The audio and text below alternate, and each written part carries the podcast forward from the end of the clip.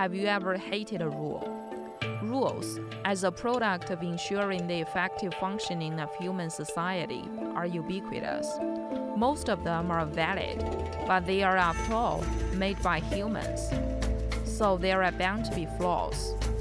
Studying on a different language and culture environment, international students are more likely to encounter the unfortunate and ridiculous moments when they are trounced by rules. This is a story about international students tripping over and fighting against rules.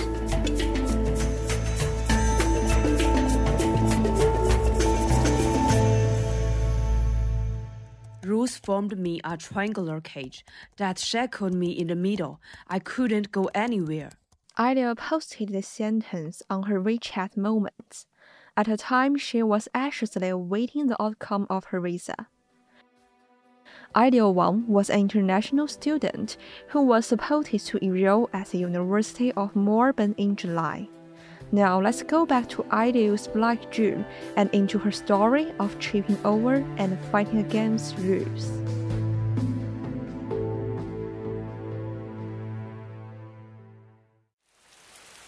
In Tianjin, China, where heavy rains have been falling for a few days, Ideal was at home picking her bags for studying overseas. But an email arrived and derailed everything. I got my notice from immigration department. They required me to take a sputum culture. They said my interpulmonary pleura was thickened, so I need to do a further e examination. Sputum culture. I searched it on the website of Australia Immigration Department and the information shows that sputum culture is an additional medical examination before getting visa. This means Ideal will miss her school starting date. It was too inhuman, did not consider my studies and all potential problems. Any medical checkup in my adult life has showed me to be in perfect health. After received this notice, I went to at least three hospitals. Every doctor in every hospital told me my lungs are healthy. My lungs are sick from having pneumonia as a child but they are not risk for infectious diseases. So why am I having such tests and delaying my studies? Ideal then submitted her chest X-ray documents to the immigration department. However, she didn't get any replies. I have to wait at least 60 days. It's been a hard 60 days for me. Ella learned that the immigration department decision was unshakable. She started to look for a breakthrough on school side. Idle trying to defer her offer to the next year, but the clock ticked to 28th of June.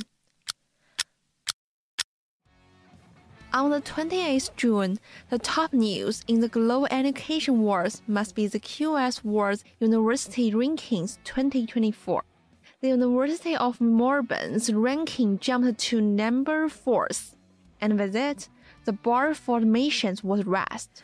Moreover, the program to which Ideal have applied ensured a stricter rules. Any deferrals will not be accepted. But Ideal still trying to get a deferral. I sent many emails to different schools department. I think a subjective default, such as wanting to think about it for another six months, should of course be rejected as it's a waste of the school's resources. But I was shackled by another rule. I didn't have any other way. I could only ask the school to give me some leniency because the reasons that lead me to default are all external. Ultimately, an email from graduate admissions declined Aliu's efforts of failing. Dear Aliu, the faculty has got back to us. It will not be possible to defer your current offer to semester 1 2024. You will have to reapply. Kind regards. Miles, admissions officer. No matter what the reason, Alios major cannot allow to defer offer. However, things seem to be turning around again. I've almost given up. As I researched the school's rules and regulations again, I found the dual delivery course. Due delivery course.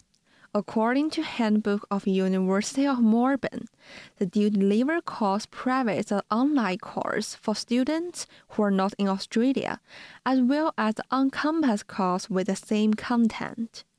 If Ideal has been able to take the dual deliver course, she would not have delayed her studies and would have been able to meet the requirements of the immigration department.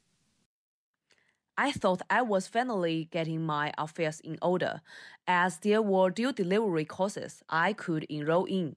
I contacted many tutors and asked them if I could choose the online classes. They all said it was fine. I also contacted many departments at the school. Some of them replied that I could choose three online courses. But a new email, the last reply from the school, crushed her hopes. Dear Alio, according to a new requirement for student visa holders, you must take at least one in person course each semester. Furthermore, if you are unable to start your course in July 2023, you will need to submit a new application. Kind regards, Bridget, Future Student Center. On my way to trying to go to school normally, it seems like as I go down this road, one road trounces me. As I go down that road, another road trounces me.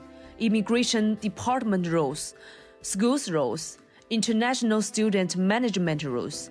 These rules formed a triangular cage that shackled me in the middle. I couldn't go anywhere. I'll cite the sentence again at the end of the interview.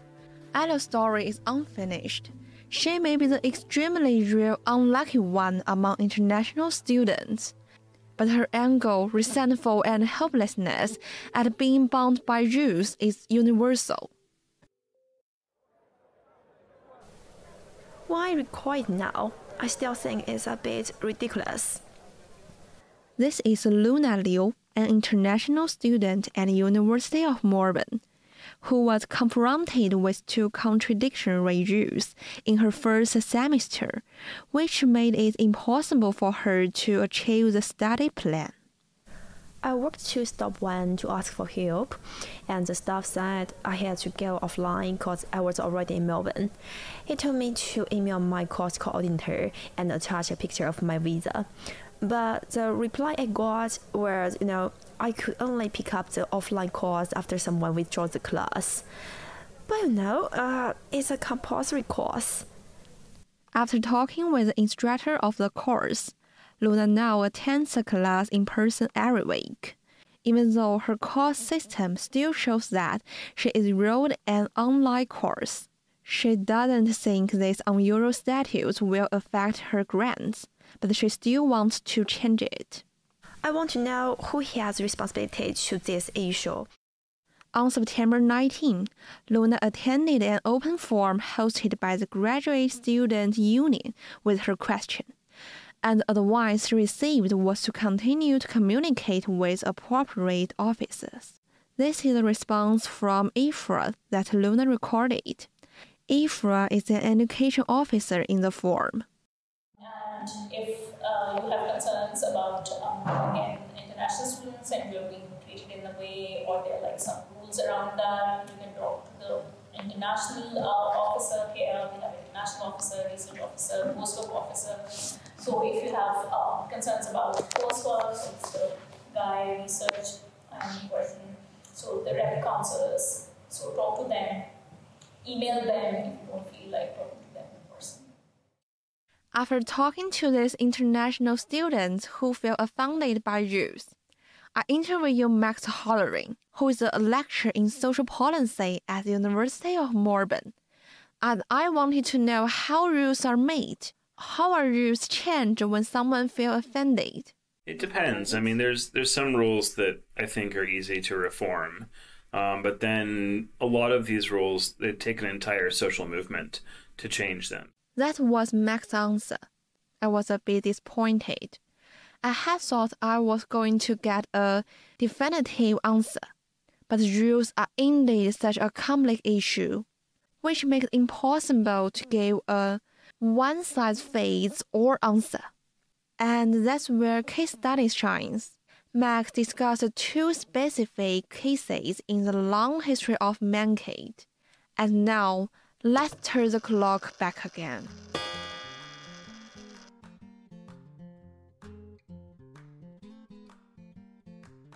Now, we're standing in a 20th century university, a place where we can see both rapidly and slowly changing rules. So, you know, some expectations, for instance, you know, in the um, 1960s and 70s in Europe, you couldn't have men and women living in the same dormitory buildings together. And people say, look, we're adults. Why can't we live together? Or people like have a partner and they want to live with them. And they really pushed very hard. There was huge protests. Um, so, you know, some of the rules they change um, fairly quickly. The construction of coordinational dormitories was based on that. There are both male and female students in the schools but women have not always been a role in the schools. And in fact, it takes generation to bring women to university to receive an equal education. But yeah, there's a lot of social expectations um, that have changed. You know, that it was just, um, you know, a couple generations ago that most women didn't go to university, um, and you would go into a room and it would only be men. That's you know that's a dramatic change that's happened. Students were quite active about that reform, um, but you know it's not. It happens slowly, and societal expectations are constantly changing. Now let's turn the clock back to the end of 2022, when a large number of marches against the counter policies emerged after the Australia government declared the end of the epidemic. So I'll never forget. I remember I was um, I was at a bar and I was uh, next to Parliament and I was on the roof of the bar and I was um, you know like having a beer and watching the protesters and there was like thousands and thousands of them and I was like hmm this is odd because there was a time for over a year bars were closed, restaurants were closed. But now, like, if you wanted to go back to regular life and go eat in a restaurant, you could. And I was like, but it's so strange that they're protesting now. So I think it took a while for people's anger to reach this point, and then they were upset about the rules. Behind this unease is the relationship between the individual and the government. You know, I think there's a wider level of grievance, and I think people have this idea of the government overreach. And there was something about the vaccines where there was a level of like intimacy where it's something that's actually going into your body. And they don't want the state to be able to say i'm putting this or that into my body. Um, and i think people get you know very there's a sense of which like the body is a kind of sacred space and they don't want the state involved. When examining the dialogue between the individual and the institution. Whether it's a complaint or a march something deeper is revealed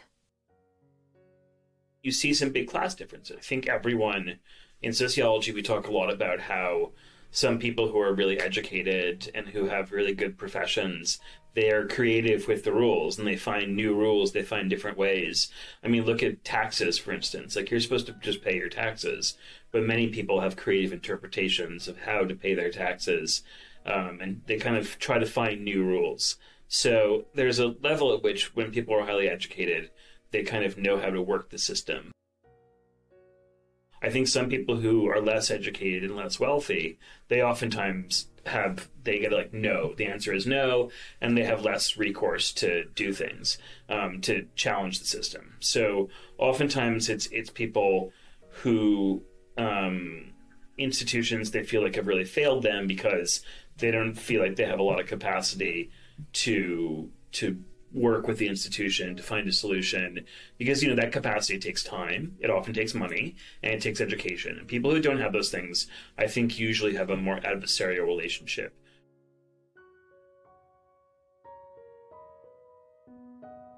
After talking with max i began to consider what we could do when we are transit by rules professional perspective in deep thinking are more often likely to push for rule changes, just as most government trust experts more than ordinary people.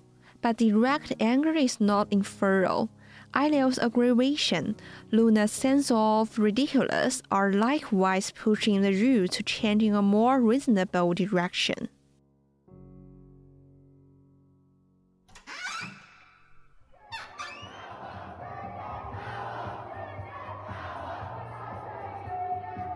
When I walked out of anything room, a strike march was taking place on the school South Lawn. I didn't know the context in which they were striking, but I heard their slogans and felt their discontent and appeals. Today's topic is you, which have been following us from the moment we're born. Children follow the rules set by their parents. Students follow the rules set by their schools. Workers follow the rules set by their companies, and citizens follow the laws set by the country. Certainly, we can't expect it all rules are perfect, but I think we can trust that we are usually moving in a good direction. Someday, when we are trapped over a cage like the one Iliel faced, all we have to do is speak up and fight for our rights.